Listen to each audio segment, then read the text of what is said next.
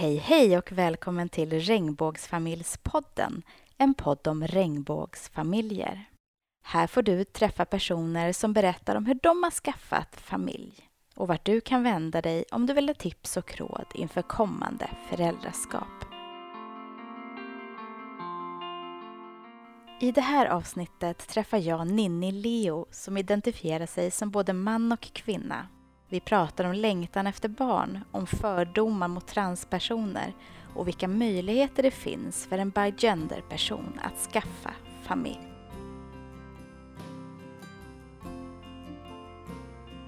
Hej och välkommen till Regnbågsfamiljspodden Ninni. Hej. Vem är Ninni? Eh, Ninni är en eh, 24-årig, eller jag är kan vi säga, jag är 24-årig eh, bigender person. Eh, vilket betyder att jag identifierar mig både som man och kvinna. Eh, oftast lika delar, så, men det skiftar dessemellan. Så jag kallar mig även för Leo eh, när jag går manskodad, det vill säga klädd som eh, man eller vad som anses vara manligt. Eh, jag jobbar som tatuerare i Stockholm.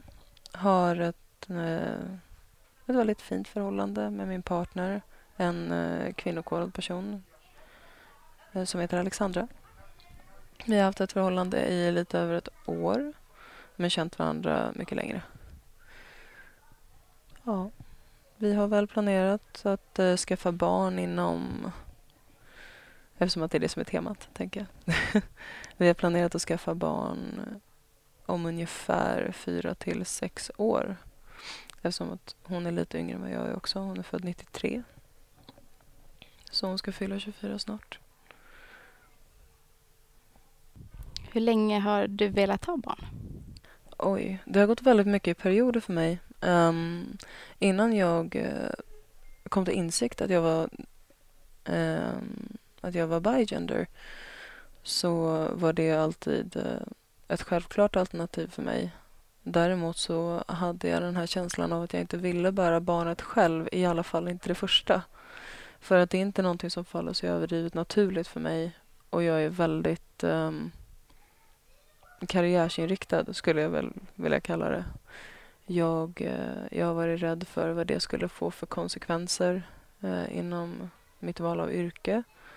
Jag har varit rädd för vad det skulle få för konsekvenser för mig själv som transperson rent mentalt också.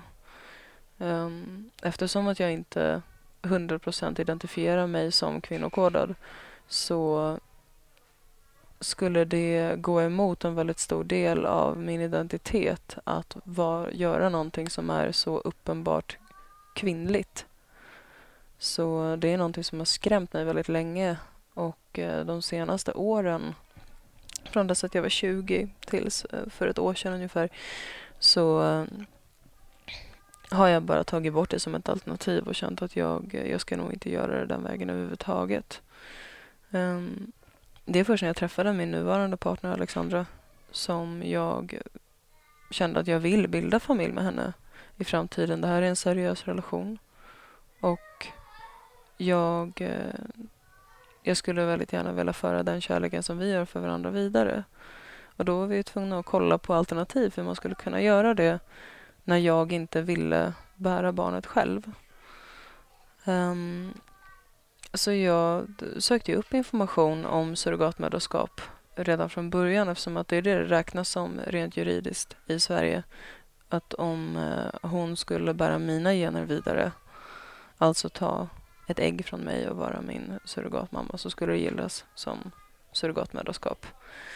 Um, ehm, det här är någonting som har tagits upp uh, i motion till Sveriges riksdag uh, tre gånger tidigare men aldrig gått igenom. Eh, jag försökte kontakta ehm, ja, men en eh, ledamot från det röda blocket och eh, prata med henne om det och fråga hur jag skulle gå tillväga för att försöka få igenom det. För jag tänkte att men, fyra till sex år, det, det är rätt bra tidsspann för att kunna få igenom en lagändring. Så. Men det har tydligen försökt göras flera gånger tidigare och inte gått igenom. Jag är fortfarande i dialog, mejlkommunikation med henne för att uh, försöka se hur vi ska gå tillväga för att kanske få det att hända nu. Men uh, det är svårt på individnivå att få någonting att ske. Så vad har ni tittat på för alternativ? Mm, det är ju de uppenbara alternativen, eller de som de flesta personerna vet om eh, i Sverige som eh, queer-person och som vi som i så här, ja, men, folkmun eller vad man ska kalla det, vi anses ju vara ett lesbiskt par så att säga eftersom att jag är kvinnokodad och hon är kvinna. Um, så då är det ju antingen att man går via landstinget men uh, då ska man ha bott ihop ett visst antal, uh, ja, men en viss tid och vara gifta och uh, man får eh, lustiga frågor om man eh, har någon eh, manlig förebild till det eventuella barnet. Och vi känner bara att ingen av oss är överdrivet intresserad av att, av att bara en av oss ska ha del i barnet. Um, och sen så finns det ju Danmark, vilket är samma process. Uh, surrogatmoderskap är inte lagligt där heller. Och uh, då är det ju ja, men precis, precis samma uppbyggnad av eh, familjekonstellation som det skulle vara om man gjorde det i Sverige. Bara det att det är kortare väntetid och kostar mer pengar. Så det var inte heller ett alternativ för oss utan vi visste ju från början att men, om vi ska bilda familj så vill vi ha så lika delar i i barnet som möjligt. Och det bästa sättet skulle vara att hon bar mina gener eller jag eventuellt bar hennes. Så jag började söka information på internet om det. Um, för att vi självfallet inte vill göra det på en olaglig väg så att säga. Och då um, efter väldigt mycket sökande så hittade jag London Women's Clinic som ligger i eh, England. Det finns på flera olika ställen i England och de utför just eh, surrogatmödraskap mellan partners. Då, då så att man kan komma dit som två kvinnokodade personer och eh, befrukta ett ägg antingen med en spermadonator man väljer själv som får följa med eller från deras spermabank som de har där. Och sen så kan eh, vi befrukta det om vi tar mitt ägg till exempel och befrukta det och sen så för vi in det i Alexandra. Så det är väl det bästa alternativet vi har hittat hittills. Eh, de, hela London Women's Clinic har väldigt många olika alternativ också. Eh, jag har inte ens hunnit gå igenom alla än. Men eh, de kör både äggdonation och de kör spermadonation och de kör frozen embryos och allt möjligt där.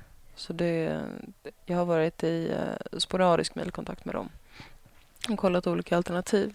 Det som är svårt är att få fram en en hel bild av vad detta skulle kosta oss. Um, om man exkluderar boende och biljetter, att vara där för två, möjligtvis tre personer om vi väljer att ta med oss en spermadonator, uh, så är det att bara konsultationen per individ kostar 295 pund. Och då är det bara för att kolla så att allting fungerar. Man gör något som kallas för screening, att man kollar så att äggen inte är ruttna och sådär. Um, och då är det ju både jag, Alexandra och eventuella spermadonator som måste kollas. Så att säga. Så bara där är vi uppe i 9, 900 pund redan. Finns det någon hjälp att få att göra de här utredningarna, typ blodprov och allting sånt i Sverige eller? Det är ingenting jag vet om faktiskt. Jag har inte vågat kontakta um, till exempel familjerätten eller vården om det här innan jag har kollat upp tillräckligt mycket information från London för att jag är rädd för eh, eventuella reaktioner med tanke på att surrogatmödraskap är olagligt i Sverige och jag inte än har fått fram någon information om det juridiska i Sverige. Eftersom att det fortfarande är en process, så att säga. Mm. Hur har ni resonerat kring donator och ta med sig någon egen eller någon där? Ja, um, det är lite, vi är lite kluvna. Um, jag har ett barn i mitt liv sedan en tidigare förhållande som jag inte har någon kontakt med för att eh, jag och min eh, dåvarande partner, eller min dåvarande partner vill ha barn. Hon är kvinnokodad. Um, och jag var i en relation med henne när hon hade bestämt sig redan. Uh, så hon hade en privat donator, skulle vi väl kunna kalla det, som var en vän till henne. Så han kom hem till oss och eh, fick sin sperma i en kopp och sen så inseminerade jag henne hemma. Eh, och detta blev en enorm process rent juridiskt efteråt. Eh, jag som till slut ledde till att förhållandet gick sönder och jag inte hade kontakt med barnet längre. För ehm, ett barn i Sverige får bara ha två juridiska förmyndare. Och eh, det som blev problemet i det här fallet var att eh, donatorn till barnet ville ha en fadersroll när barnet väl var fött. Och jag och min partner var inte gifta och vi hade inte gjort det här via landstinget. Så jag hade egentligen ingen rättighet till barnet oavsett vad som var sagt innan. För vi hade ju inte blandat in några myndigheter. Vi hade inga papper skrivna. Um, så det i sig och den erfarenheten som jag har från det har gjort mig skeptisk till att ha en privat donator. Just för att eh, den emotionella aspekten kommer alltid spela in. Och ett barn är alltid ett barn. Och även om du är donator eller om du är äggdonator eller om du är den biologiska barnabäraren så, så kommer det troligtvis att bildas någon form av emotionellt band. Och jag skulle inte vilja utsätta någon av parterna för komplikationer på det eller känna att de förlorade någonting på det. Så på det sättet så är jag personligen, utan att tala för Alexandra, mer inställd på att vi skulle använda oss av en eh, spermadonator från deras bank som de har i London. För eh, varken sperma eller ägg får ju lämna de svenska gränserna. Om de inte befinner sig i en människa, så att säga. Jag har, ehm, jag har en eh, transman som är en väldigt nära vän till mig som eh, har gjort både top och bottom surgery ehm, helt eh, transitioned nu. Juridiskt och fysiskt. så. Um, han har en partner sen ett tag tillbaka som han älskar väldigt mycket och vill bilda familj med. Eh, problemet är att han var ju tidigare kvinnokodad person eh, och fick innan transitionen, eh, eller vad heter det, ja, men, korrigeringen, könskorrigeringen eh, ta ut sina ägg och frysa ner dem så att han eventuellt skulle kunna bilda barn i framtiden. Det som jag tycker är väldigt lustigt i den ekvationen är att han har ingen möjlighet att göra det. Han sitter där med sin lilla termos med sina ägg och kan inte stoppa in dem i sin fru. För det är inte lagligt i Sverige, inte ens mellan gifta parter, att göra äggdonation. Så han är ju fruktansvärt frustrerad över, över det rent juridiska i Sverige. Men han genomförde behandlingen i Sverige och har dem nerfrysta på något sjukhus? Eller? Ja. Men uh, de ligger ju bara där. Uh, han och jag pratar ganska mycket om, uh, om hur jag vill bilda barn eller skaffa barn i framtiden. Och han vill fruktansvärt gärna ha barn men hans alternativ nu det är ju adoption eller eh, ja, eller att gå vägen som jag och min före detta partner gjorde. Att man går runt systemet. Och eh, ingen vill väl frivilligt göra det egentligen. Inte när det kommer till något så pass seriöst som att bilda familj. Om man tittar på den juridiska biten, eh, vad har du fått reda på där? När det kommer till honom? Mm. Det, vi, ja, det lilla jag har fått fram är att han inte vet vad han ska göra. Det spelar ingen roll vem man vänder sig till. Eh, alla svarar honom att Nej, men tyvärr, det är så det ser ut just nu. Han förstår inte och han är väldigt frustrerad över varför det här ens behövde genomgås med att, eh, med att plocka ut de här äggen från honom när han fortfarande var kvinnokodad.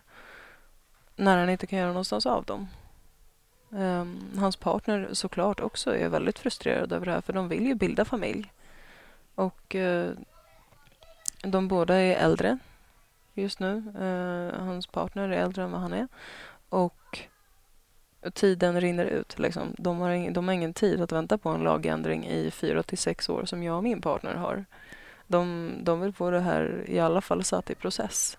Men eftersom att det på ett sätt är en ganska liten procent av eh, Sveriges befolkning som har det här som ett faktiskt problem så tas inte frågan upp på det sättet som det kanske borde göras.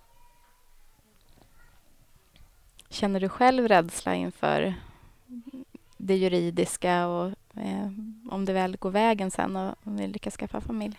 Jo, absolut, det gör jag ju. Det jag, ehm, om det är så att jag inte kan bli juridisk förmyndare eller förälder till barnet eh, redan vid födseln så får jag göra en närstående adoption i sådana fall av barnet. Det som gör det lite komplicerat är ju vem är det som gör närstående adoptionen? Är det jag eller är det min partner eftersom att jag är den biologiska föräldern till barnet och hon är surrogatmamman. Ehm, det, är, det är klart att det är en oro Eh, hur, hur detta kommer bli satt i process. Det jag däremot känner mig trygg i är att vi gör det tillsammans den här gången och att spermadonatorn till största trolighet, eller vad heter det, till största sannolikhet kommer befinna sig någonstans i London och vi vet inte vem han är. Så eh, den delen är ju borttagen ur hela ekvationen. Så. Men eh, det är klart att det finns oro, absolut. Vi pratade lite om kostnad, Mm. eh, vad det kostar för att få en konsultation. Men har du Mm. några siffror på vad det kan kosta att börja en behandling? Mm, den enda siffran jag har fått fram som är glasklar så det är en trecykkelsinsemination på London Women's Clinic. Eh, det är alltså om man bara inom citationstecken vill göra en eh, insemination från sperma till ett ägg. Alltså inte några mellanhänder eller äggdonation eller någonting sånt. Um, och då är det 5 500 pund för tre behandlingar. Så då är det alltså tre månader som man ska ja, efter varandra som man provar om det inte fäster på första eller andra. Så det är väl den prisuppgiften som jag har fått hittills. Eh, och redan där är vi uppe i 60 000 svenska kronor. Så det är ju inte billigt. Men eh, å andra sidan så är det ju värt allt om det skulle gå vägen. Finns det andra länder som genomför samma behandlingar eller är det bara London? Mm, det finns andra länder där surrogatmödraskap är lagligt, vet jag. Ehm, jag kommer inte ihåg vilka det är just nu, så jag vågar inte säga det. Men jag vet att det är i alla fall fem länder där det är lagligt. Um, däremot hur många det är som utför äggdonation uh, via, ja, men mellan partners så är det bara London som jag hittat som kändes helt och hållet seriös.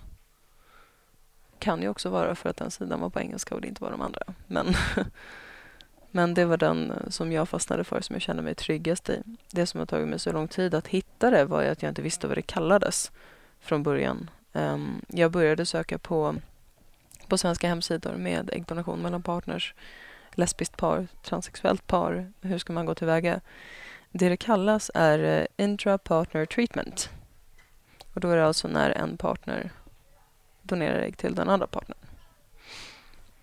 Uh, och det tog tid att hitta. Men uh, jag, eh, om, om folk vill veta mer så kan ni ju gå in på London Women's Clinic.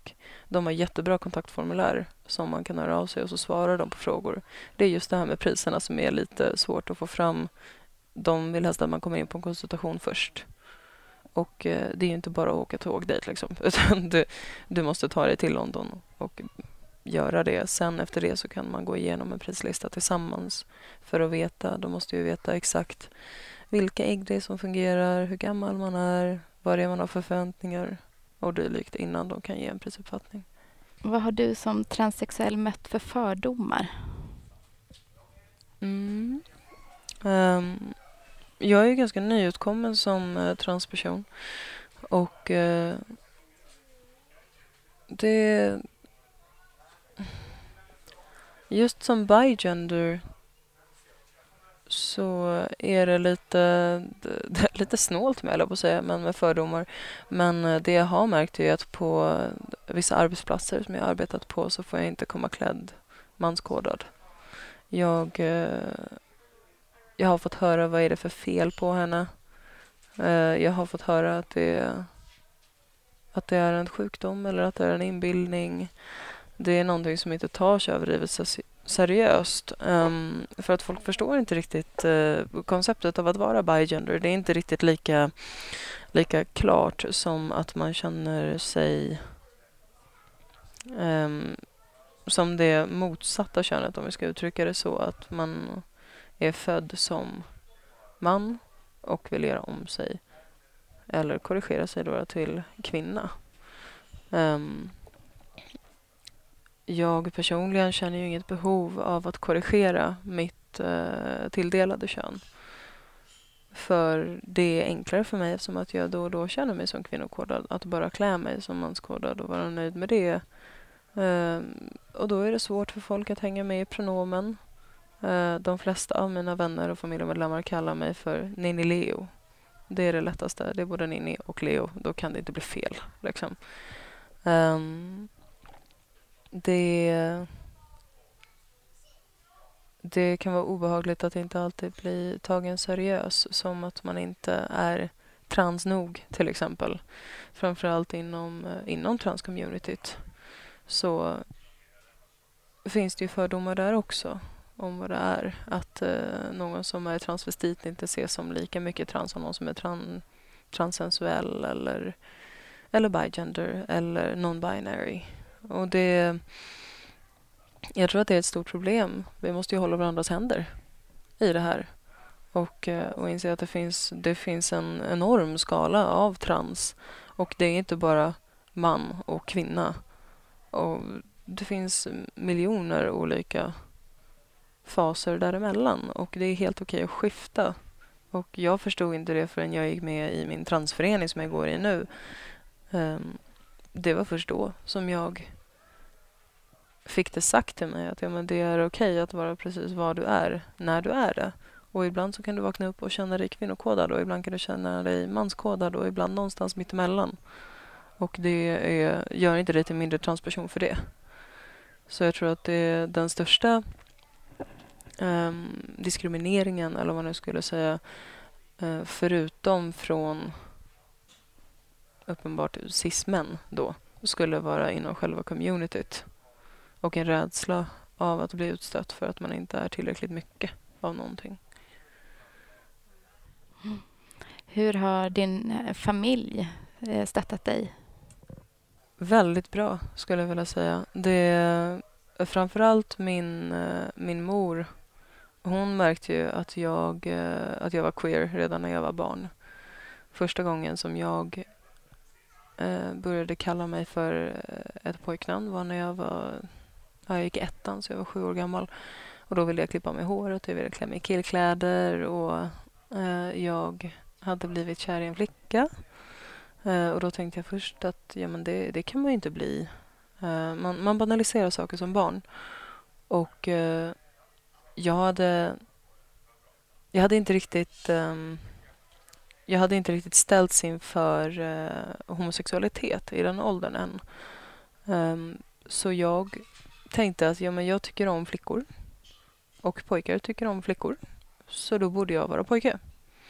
Uh, och då sa jag det till min mor och hon sa att ja men okej, okay, vad skulle du vilja att vi kallade dig i sådana fall då? Då, då blev det Oscar just då. Uh, så då kallade de mig för det i några veckor och sen så fasade det ut liksom och försvann. Och jag knatade omkring kvinnokodad eh, och intresserad av tjejer för att det var ungefär i samma veva som jag började introduceras för eh, lesbiska par framför allt. Mamma har vänner inom det communityt också. Um, och det glömdes bort och jag var väl nöjd liksom. Sen eh, Sen så andra gången som jag började ifrågasätta min könsidentitet var när jag var 19 år gammal. Ehm, det var en eh, väldigt omvälvande tid överlag. Jag eh, rakade av mig håret, klädde mig bara i manskodade kläder. Jag började packa underkläderna. Jag började binda bysten. Jag eh, kallade mig för Nino då.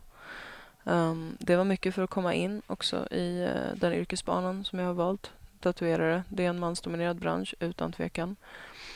Och um, hur öppensinnad den kan vara på vissa ställen så är den absolut inte det på andra. Det är en stor machokultur och att komma in där som uh, kvinnokodad person är svårt, i vissa fall omöjligt. Och uh, jag eh, skyllde på att jag ville in i den branschen när jag började klä mig manskodat och kalla mig vid mansnamn för att bli mer accepterad av den eh, ja, yrkeskåren. Liksom. Men det var som att jag hittade en del av mig själv under den processen. När människor tilltalade mig på ett sånt sätt som grabbar snackar med grabbar. Och eh, när jag fick röra mig på ett manskodat sätt, klä mig på ett manskodat sätt. Det, det var som att någonting klickade inuti. Liksom. Um, och jag trodde att jag var nöjd där. Då var jag så här, okej, okay, men jag är, jag är en jävligt grabbig flata tydligen. Det, det är nice, jag kan vara butch, jag kan, jag kan rulla med det. Liksom. Och sen så gick det något år eller två och sen så började det så gnaga lite. Liksom. Och jag var så här, men varför, varför är jag inte nöjd än? Varför känner jag mig inte fullkomlig? Uh, jag, jag ville klä mig mer kvinnokodat igen. Eh, utan en direkt, eh, det, det, var ingenting som var en katalysator till det utan jag, jag bara saknade det på något sätt. Så jag eh, började göra det. Och då saknade jag det maskulina. Och sen så saknade jag det feminina och sen så var jag i något slags limbo däremellan då jag aldrig kände mig manlig nog och aldrig kände mig kvinnlig nog och jag förstod inte vad det var jag skulle göra utan att känna mig fullkomligt schizofren i det här. Um, och det var mitt i allt det här som jag hittade transföreningen. Um, ehm, och de förklarade för mig, tack och lov, att ja, men det är helt okej att vara 100% båda om du vill det. Det behöver inte vara 50-50. Du behöver inte stå i limbo och balansera mellan två olika könsroller som eh, patriarkatet har byggt upp för dig att du ska klämma ner dig i. Liksom. Utan du kan vara precis så som du vill. Om du vaknar upp en dag och känner att du vill ha skägg, ha skägg då. Om du känner idag att du vaknar upp och vill ha på dig en klänning, klä på dig en klänning. Om du vill ha skägg och klänning, ha skägg och klänning. Eh, det som jag mötte motstånd från där var däremot min arbetsplats istället. Där det absolut inte var accepterat att jag kom i skägg och klänning, tyvärr. Um, det var då det blev väldigt mycket frågor från uh, klienter och från kollegor och sådär. Um, Vad gjorde du då? Mm. Jag var tvungen att anpassa mig för att inte förlora mitt jobb, tyvärr. Jag var tvungen att klä mig kvinnokodat, för det var det som förväntades av mig. Jag blev väldigt nedslagen av det. Jag eh, skulle anse mig själv vara en stark person. Och eh, jag har aldrig följt strömmen tidigare. Så. Men när jag har fått slåss så mycket för min identitet som kvinnokodad person för att ta mig in i det här yrket och sen känna att jag vill vara manskodad ibland i det här yrket och få motstånd från det. Då känns det jag kände att jag vill inte riskera min position när jag äntligen har kommit hit. Så det var bara att ställa sig på knä. Liksom. Och det, det gick sönder väldigt mycket inuti mig i den processen. Jag, jag slutade på den arbetsplatsen till slut också för att det blev för jobbigt. Jag har hittat en arbetsplats nu där de inte ifrågasätter det. Tack och lov. Jag trodde inte att det skulle finnas någon sån. Men jag har liksom hittat min lilla frizon där jag får vara fullt ut mig själv och det är accepterat. Fantastiskt. Ja, det är underbart.